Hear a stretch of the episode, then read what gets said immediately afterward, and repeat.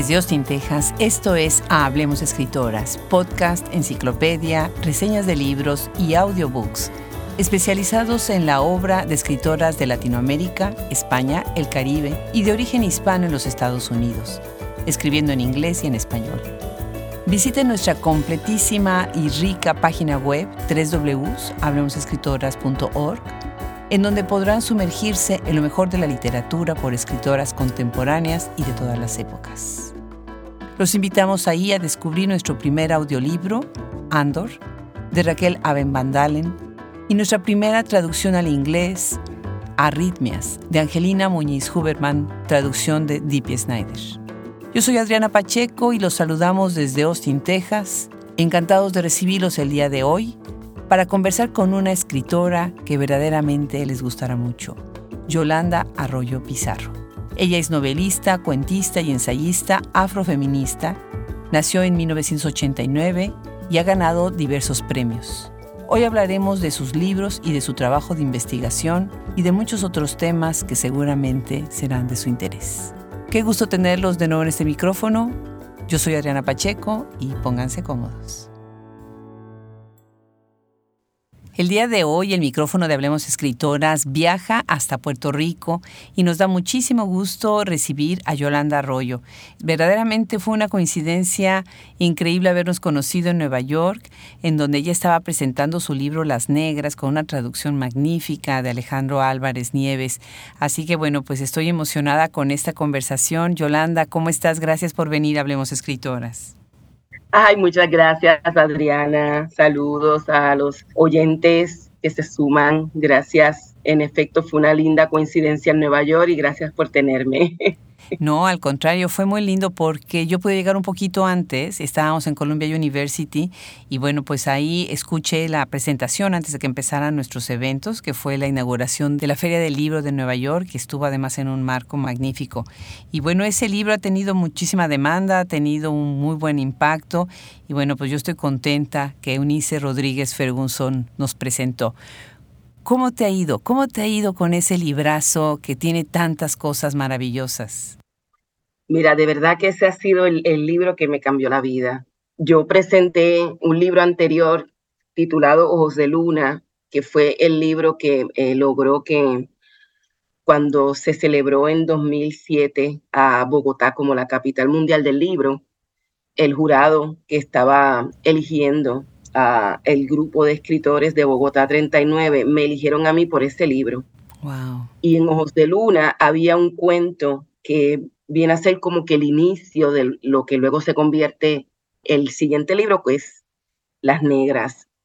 Y era este intento que yo tenía desde la ficción, lograr los espacios que la historia no había llenado sobre el tema de, de nuestra negritud o de nuestra ancestralidad.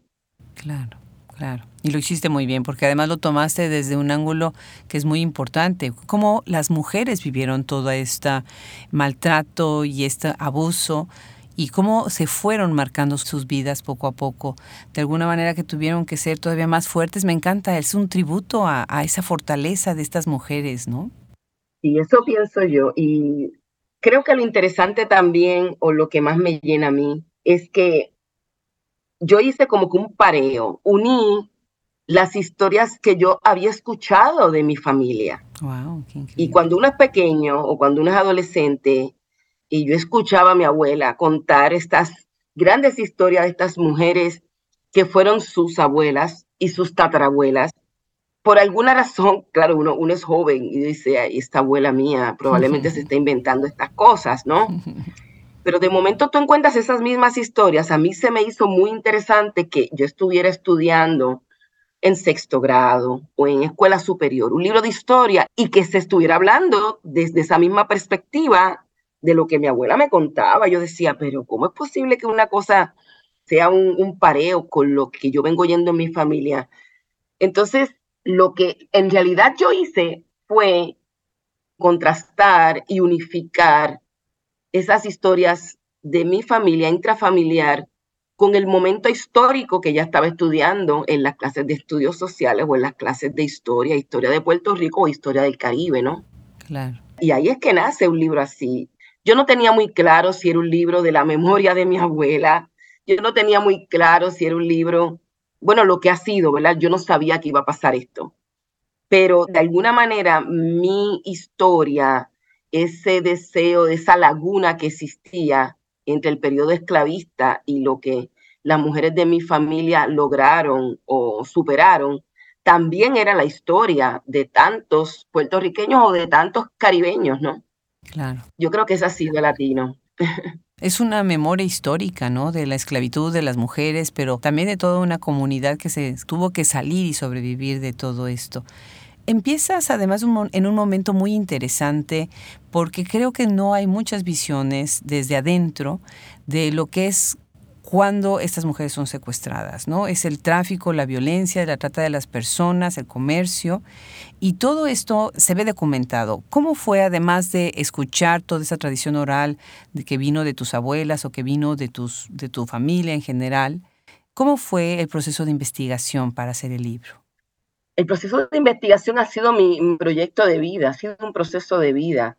Luego que el Bogotá 39 me elige y que yo tengo que viajar a Colombia, luego de ese momento, en el 2007, vinieron otros viajes.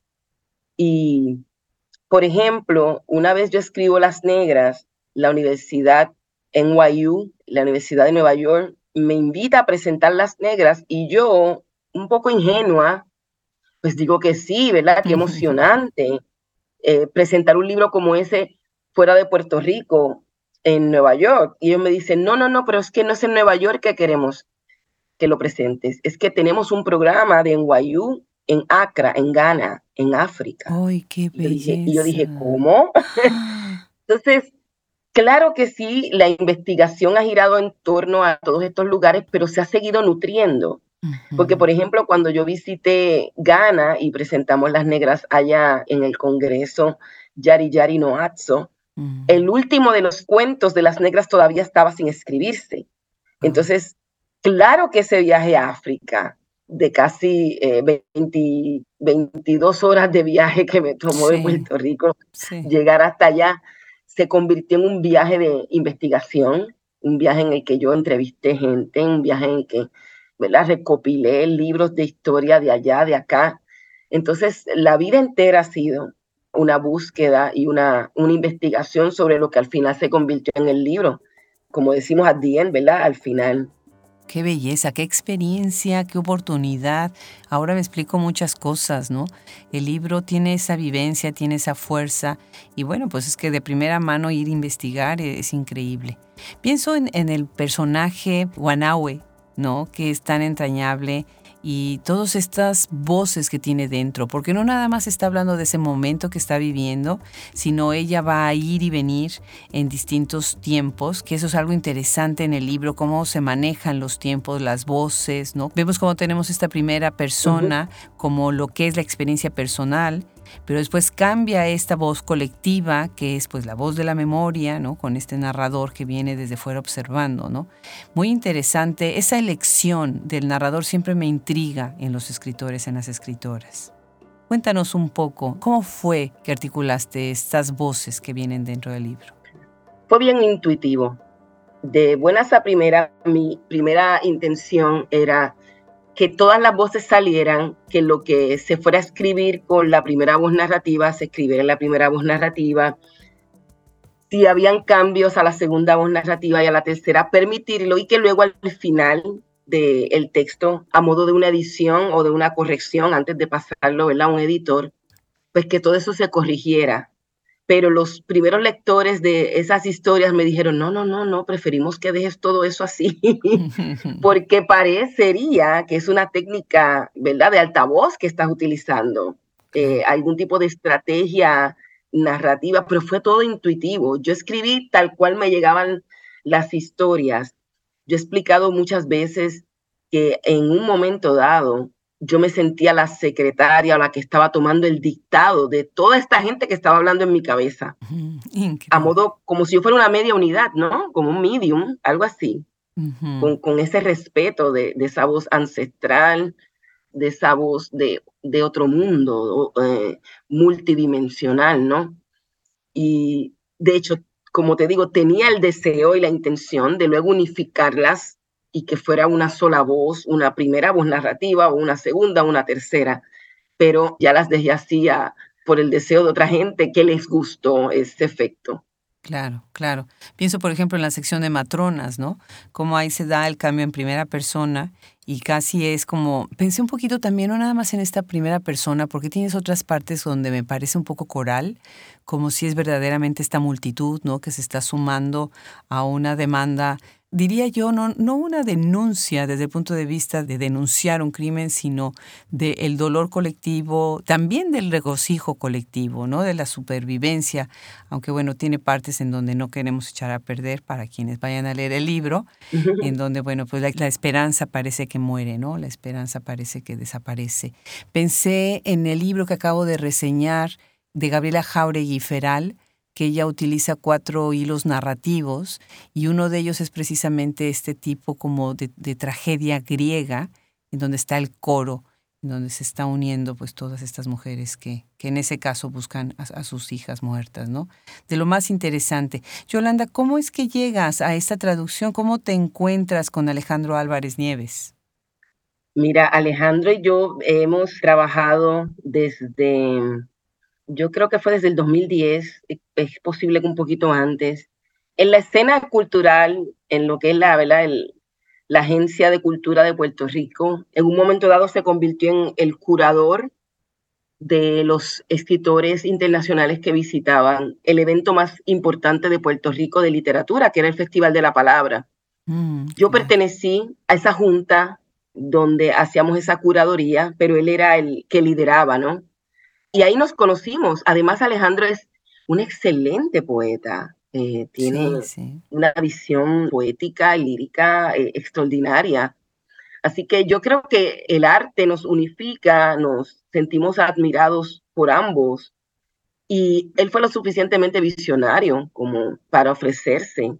Además, el pulso del Caribe que él recibe y que eh, muestra, ¿verdad? En sus escritos, a mí me parecía uno muy atinado, o sea, yo, era como si estuviésemos en la misma sintonía em, y se me hizo muy fácil aceptar esta generosa eh, ofrecimiento de él. Me encantó la, la primera traducción que él hizo, la primera revisión y luego ahora la traducción que hace para el sello editorial de Columbia, de Sondaya House. Sí. Extraordinaria. Me gusta mucho y eh, me gusta que se haya dado esa conexión entre nosotros porque qué cosa más linda saber que admiras a alguien y que ese alguien tiene algo que ver con el trabajo que al final tú haces también.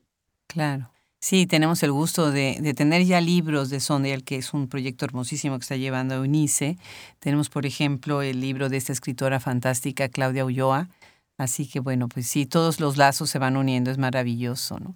Y me parece también algo muy interesante con este libro, que tiene, era como esperado, ¿no? Tiene como que una comunidad que lo estaba esperando. Entonces eso también se notó mucho en la recepción, en la traducción, sin lugar a dudas, que era tan necesaria que estuviera también traducido.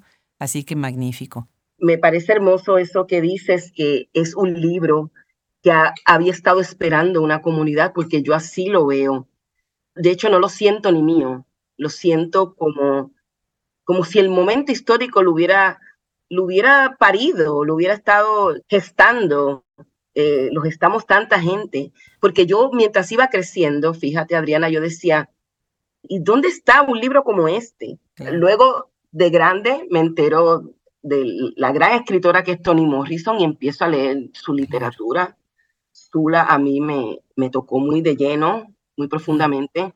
Y decía Toni Morrison que los libros son la respuesta a la pregunta de quién va a escribir esta historia. Entonces, no es hasta ese momento que yo digo, ah, pues me va, parece que me va a tocar a mí, déjame no seguir esperándolo yo también.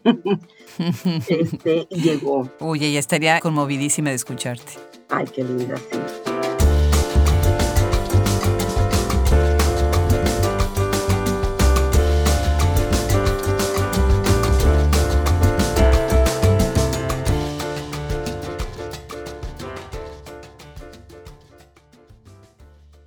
Las colocan acostadas unas cerquitas de otras en el sótano del barco, tan pegaditas como si fueran a jugar el uriore. Wangwe mira a sus dos compañeras de hombros, una a la derecha y otra a la izquierda. Todas respiran con el mismo espanto y vacilación. Entran hombres a aquel lugar tan oscuro y tan encajonado en la parte inferior de la barcaza. Entran con órdenes de marcar con fuego a todas las cautivas. Usan unas letras de hierro caliente con las iniciales de quienes de seguro pasarán a ser los nuevos dueños. Los seres ancestrales no las liberan, no hacen acto de presencia, a pesar de haber sido convocados con todas las fuerzas. Tampoco asoman las nuevas deidades que adoran los chamanes de sus captores, aquellos que visten unas sotanas y usan un emblema en cruz y lanzan un líquido bendecido con rezos. No hacen acto de presencia ni Orún, Olodumare, Babá y ya ni las diosas que aún están en la tierra, ni los verbos conjugados desde el cielo, ni los sabios del mar, ni las esencias ancestrales del culto. Olorún desaparece, Onibodé desaparece, Ibi, Iye, Atika y Ku desaparecen. No se vislumbra el espíritu de los rituales de río, ni el paso por la compuerta del portero, ni la pintura de rojo para la danza. No hay más nacimiento, ni vida, ni muerte. Los miedos de todas ellas, hermanas, se reducen a esto, ¿Quién diseñará nuestro posible retorno? ¿Quién nos abrazará en el Atunguá si hemos sufrido tanto? ¿Cuándo volveremos a ser libres para jugar el Uriore?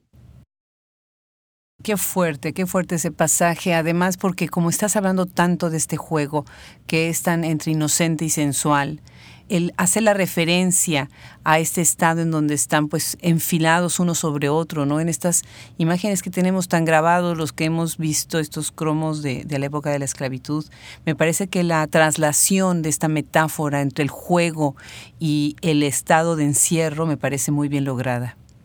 Gracias. Yo necesitaba hacerles un regalo a la memoria de estas ancestras y yo necesitaba inventarme que quizás no es tan inventado, tiene que haber existido, inventarme un juego en el que ellas pudieran traducir qué pasa, porque estamos tan pegaditas de los hombros aquí en este barco.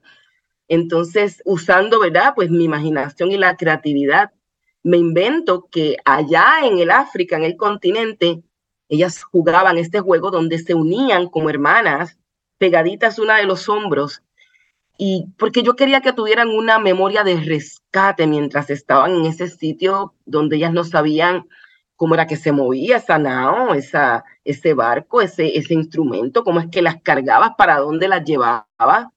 Entonces yo quería que, ¿verdad? Así como eh, la psiquiatría moderna explica que nuestra mente divaga y viaja en momentos de un estrés y de un trauma muy severo, yo quería que eh, eso se, precisamente se viera reflejado en ese recuerdo de ellas y que ellas, la mente de ellas volviera a la tierra natal, a la madre patria África y que ahí se vieran jugando eh, mientras iban navegando dentro de ese barco.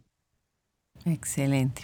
Eso es lo que hace un escritor, un buen escritor, encontrar esos momentos crearse esas ficciones en donde nosotros podemos todavía más, no nada más leer, sino sentir lo que está pasando, ¿no? Magnífico. Pues felicidades, Yolanda, y empecé, bueno, de lleno, de lleno con la conversación con el libro, porque ya me urgía platicar de él contigo, pero quiero hablar de muchas otras cosas y ahorita me estoy acordando, bueno, me acordé hace días ya, pues desde que empezamos a preparar esta entrevista, de esta foto que de repente yo me encuentro en social media de mis calcetines. Y yo soy una loca de los calcetines. Me encantan los calcetines. Me encantan muchas cosas, pero los calcetines tienen también su lugar especial, ¿no? Y de repente veo que tú habías tomado una foto de los calcetines. Y yo ya ni sabía cuáles tenía en ese momento, pero cuéntanos, ¿tú tienes los mismos calcetines? ¿Cómo es que te diste cuenta de esos calcetines que yo tenía en ese momento? Mira, yo creo que es una anécdota incluso tierna, porque me regala esos calcetines un viejo amor de hace más de 30 años. Wow. Yo llegando a Nueva York en ese viaje y me dice, bueno, vi estos calcetines en el aeropuerto y no pude pensar más que en ti, y eran calcetines feministas, ¿no? Sí. Este, tenían alusiones a nuestra lucha eh, femenina, feminista, y me dice, no puedo creer que estaba en el aeropuerto y que iba a, a reencontrarme contigo y te tuve que traer estos calcetines porque yo también los colecciono, a mí me gustan los calcetines, sobre todo los que tienen mensaje. Y yo me pongo los calcetines y voy a, mi, a la actividad de la feria del libro, ¿verdad? Era eh, sí, sí. allí en Nueva York. Y la primera persona que veas a ti tienes los mismos calcetines. Estuvo genial, porque exactamente dice, así es como se ve una feminista, eso es lo que dicen los calcetines, y los tengo desde muchísimos años. Y estábamos, bueno, fui invitada con todo el orgullo y todo el honor de coordinar el panel inaugural. Entonces, ya sabes, emocionada con Pilar Quintana, con Fernanda Trías y con Brenda Lozano en un panel que estaba yo, pero feliz. No, y además, además con esto, perdóname, además con esto de los afectos, yo iba emocionada porque iba a encontrarme de nuevo con Pilar Quintana, que también fue una Bogotá 39 y desde el 2007 no nos veíamos. Oh, qué bien. Ahorita te iba yo a preguntar de eso. Qué bien que ya lo mencionas. Claro, por supuesto. ¿Tú fuiste Bogotá 39 el mismo año que ella? Sí, de hecho, era, era el, único grupo en aquel momento. No se vislumbraba que iba a haber un segundo grupo, pero qué bueno que hubo uno luego. Somos del primer, como le llaman, cohort, o el primer cohorte. Sí, sí, juntas, así fue. Es el primero, es el primer Bogotá 39, eso, eso me, me, emocionó muchísimo. Y mira, yo sé que la Feria del Libro de Nueva York va a crecer muchísimo y va a hacer muchas cosas, como ya las ha hecho, pero siento que ese panel inaugural fue así como una cosa espectacular, porque ellas estuvieron maravillosas maravillosas. La audiencia estuvo, el público estuvo impresionante. El lugar que consiguió Eunice en esa universidad tan emblemática era como si todo, todo estuviera conectado para lo bien. Y bueno, felicito muchísimo a Deyanira y a todo el equipo que han hecho tan grande esta feria, ¿no?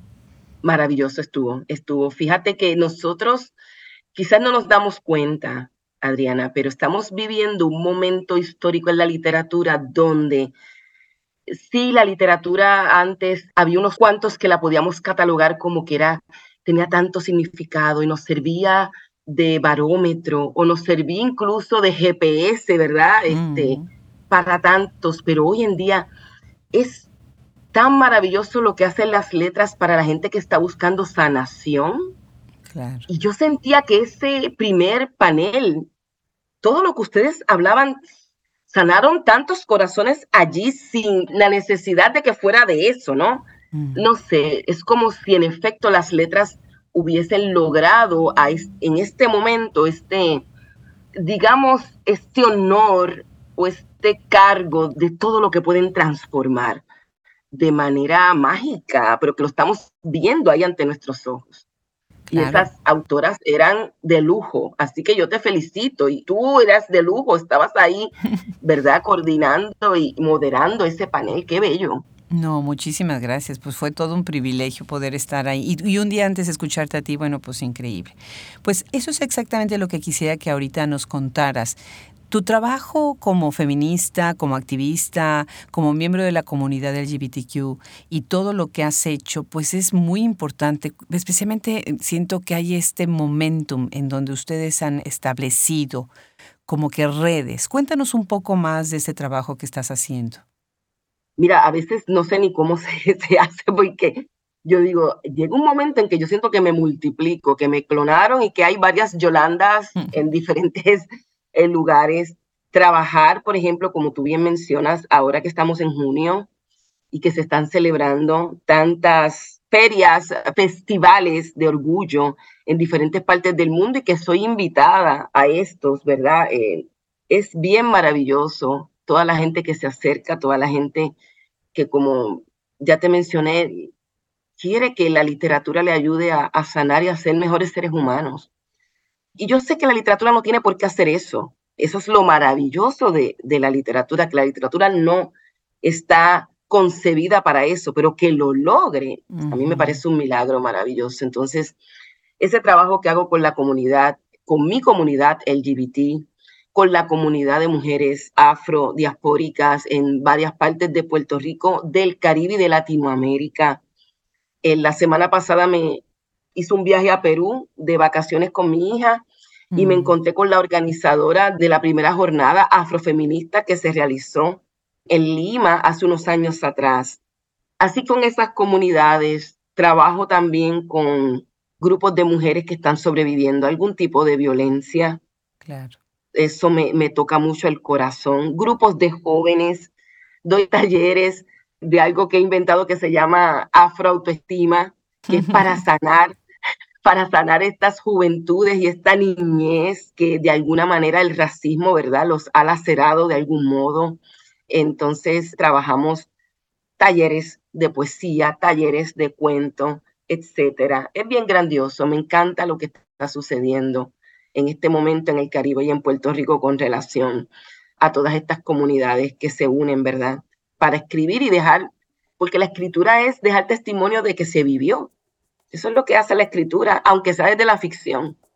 Y ver todas estas voces que se dan cita en este proyecto es hermoso. Claro.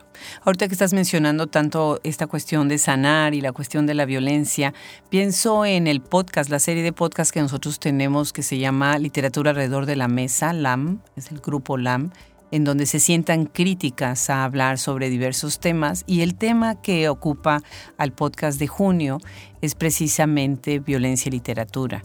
Y les invito a que lo escuchen. Es muy interesante la reflexión que están haciendo estas críticas, que algunas de ellas son también escritoras, partiendo precisamente desde empezar con las definiciones, ¿no? De las violencias, y no nada más de la violencia, pero la interesante relación que tiene la literatura en el momento de representar estas violencias con tantos campos, ¿no? Y no estamos diciendo que la literatura nada más se trate de hablar de violencias, porque eso es muy importante. Las escritoras tienen un ámbito enorme, ¿no? un abanico enorme de temas y de posibilidades. Y bueno, pues hablando precisamente de esto, que es compartir con otras comunidades, tienes un proyecto muy interesante, la Cátedra de Mujeres Negras Ancestrales. Y yo los invito a que vean una presentación que tiene en YouTube Yolanda, en donde ella dio una conferencia en TED que me encantó porque además yo soy abuela, entonces pues me gustó mucho más, ¿no? Se llama Tu abuela dónde está. Cuéntanos un poco de la Cátedra de Mujeres Negras Ancestrales y cuéntanos de estas conferencias que has estado dando en relación a la idea de las abuelas. Ay, gracias. me encanta siempre la oportunidad para hablar de, de las abuelas porque yo tuve una abuela que me parió. Así es como siempre presento a mi abuela de Petronila. Yo una mm. vez le pregunté cuando era muy chica, yo tendría como cuatro años, y le pregunté, yo, yo estuve en tu barriga, estuve en tu vientre, y ella me dijo, no, niñita, no, pero yo no le creí. yo dije, yo tenía que haber estado en esa, en, en, o sea, ella me, ella me tuvo en el parto, pienso yo, ¿no? Mm. Pero es un homenaje a la abuela, porque me he dado cuenta que la historia de Puerto Rico, sabes que el papel histórico que en la actualidad pues tiene Puerto Rico es que es aún una colonia de un gran imperio, ¿no? Entonces, nuestra historia, la que ha llegado hasta nosotros, a veces ha estado un poco lacerada, eh, por no decir bastante lacerada. Y no sabemos todas las historias y eso se traduce en que intrafamiliarmente las veces que yo voy a las escuelas o que doy conferencias o charlas y hago la pregunta, que es parte del objetivo de la conferencia TED y tu abuela dónde está, es preguntarnos qué sabes de tus abuelas. Y siempre que hago la pregunta, ¿verdad? La gente levanta, yo digo, levanten la mano los que conocen la historia de sus abuelas y ahí levanta un grupo la mano. Y luego digo, ¿y las bisabuelas? Y ahí levanta menos gente la mano. Cuando pregunto por las tatarabuelas, olvídate que se queda vacío, ¿verdad? sí. Entonces, mi idea original era conectarnos el yo actual, el yo de ahora, con cuál es la historia de la tatarabuela, mm. para saber, no solamente para que haya momentos de regocijo y orgullo, van a haber también momentos de tristeza y, y vergüenza. Entonces, hay que sanar eso también a lo mejor estás aquí porque te tocó a ti ser el sobreviviente de una genealogía que finalmente contigo es que va a sanarse. Entonces vamos a hacer eso también. Y eso es lo que me gusta del proyecto de la Cátedra de Mujeres Negras Ancestrales. Otra cosa que hacemos es recopilar las historias del periodo esclavista, que en Puerto Rico, por ejemplo, todo lo que se hablaba de esclavitud hasta el libro de las negras era desde la antropología, desde la historia, desde los archivos, pero con una distancia, ¿verdad? Muy fría. a esto fue lo que pasó, pero no se discutía en términos de nuestras artes. No teníamos, por ejemplo, este, este año es la primera vez que tuvimos en un museo en Puerto Rico una exhibición sobre afrodescendientes. No me digas. En 2023.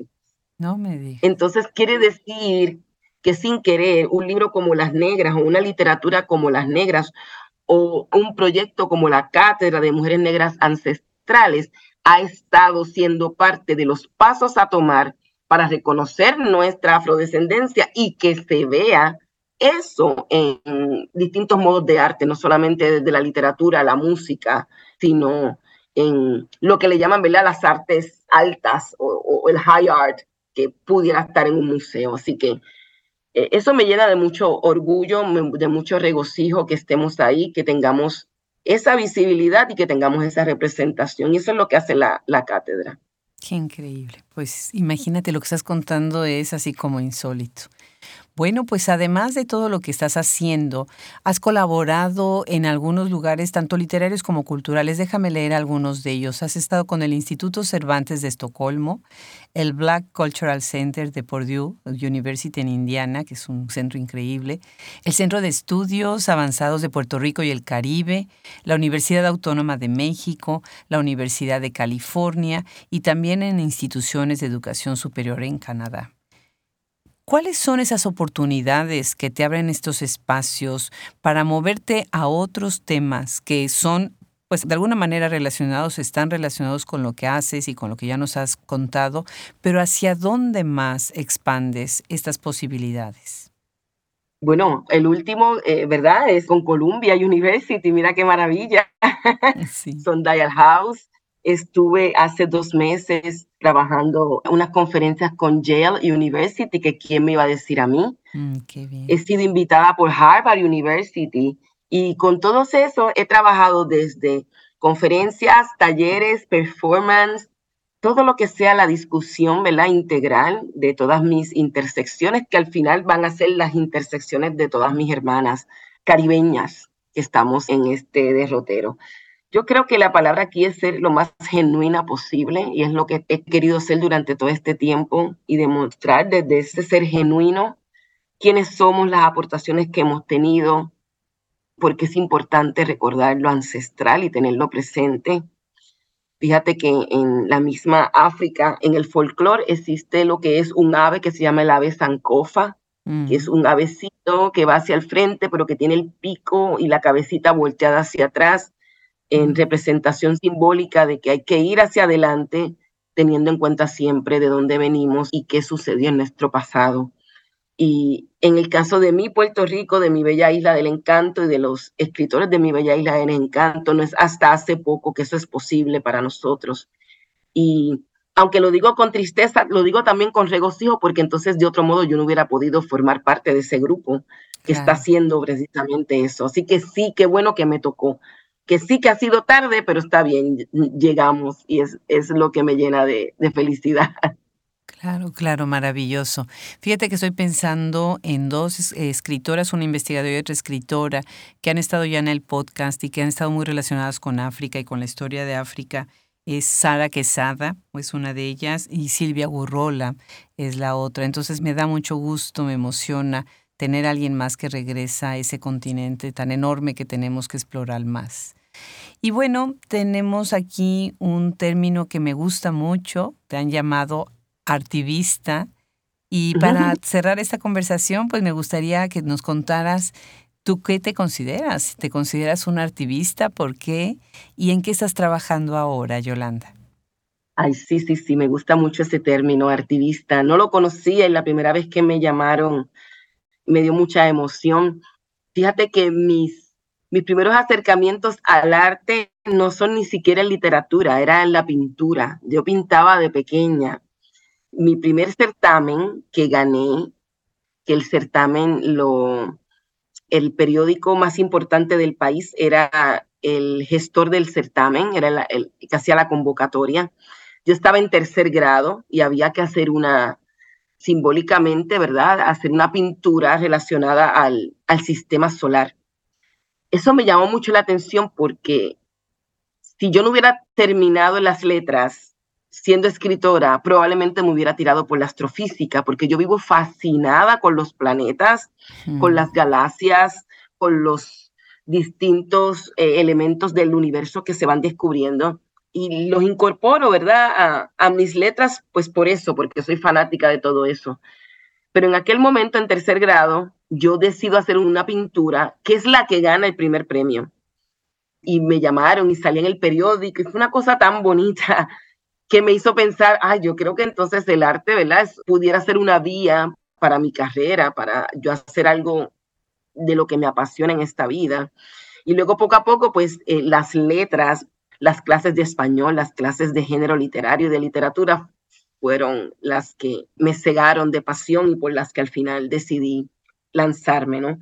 Pero yo creo que hacer activismo desde el arte funciona porque mucha gente entiende los diferentes elementos artísticos y no necesariamente a veces pudieran entender los argumentos de activismo o de, o de justicia social que se están trabajando. Entonces el arte es una ayuda totalmente para hacer esa unificación. Así que me encantó esa primera vez que me llamaron y las veces que me lo han seguido llamando, creo que sí lo soy y que es algo que me deja, eh, es como un lenguaje distinto y más amplio de lo que se puede hacer desde la justicia, pero con el uso de diferentes etapas artísticas o elementos artísticos. Qué maravilla. Y bueno, pues cerrando ya esta conversación, cuéntanos en qué estás trabajando ahora, qué viene, qué viene para el futuro.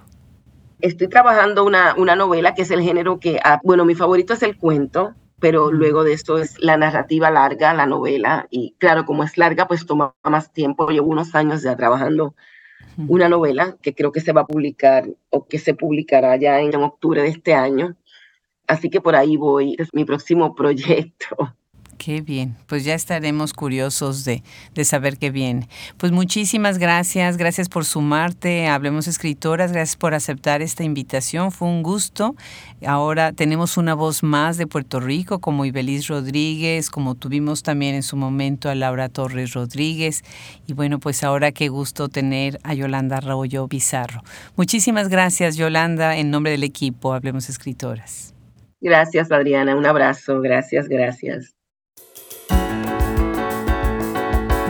Pues quedamos convidados a leer y aprender más sobre la obra, el trabajo de Yolanda Arroyo. Muchísimas gracias a ella por su generosidad, muchísimas gracias a Unice Rodríguez por haber hecho esto posible. Es un gusto que podamos crecer más y más en esta gran iniciativa que es Hablemos Escritoras. No olviden visitar nuestra hermosísima nueva página web que está de lo más increíble con más de mil recomendaciones de escritoras. Ahí pueden también llegar a donde está nuestro primer audiolibro. Pueden escucharlo en todas las plataformas de audio, empezando por Libro FM, Audible, todas las que puedan ustedes imaginar.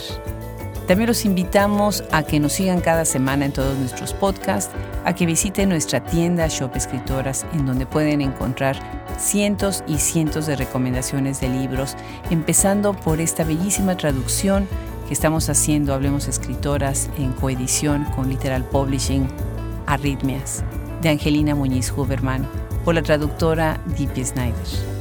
Gracias a todos ustedes de nuevo por seguirnos y al gran equipo que conforma Hablemos Escritores. Yo soy Adriana Pacheco y nos escuchamos en el próximo episodio.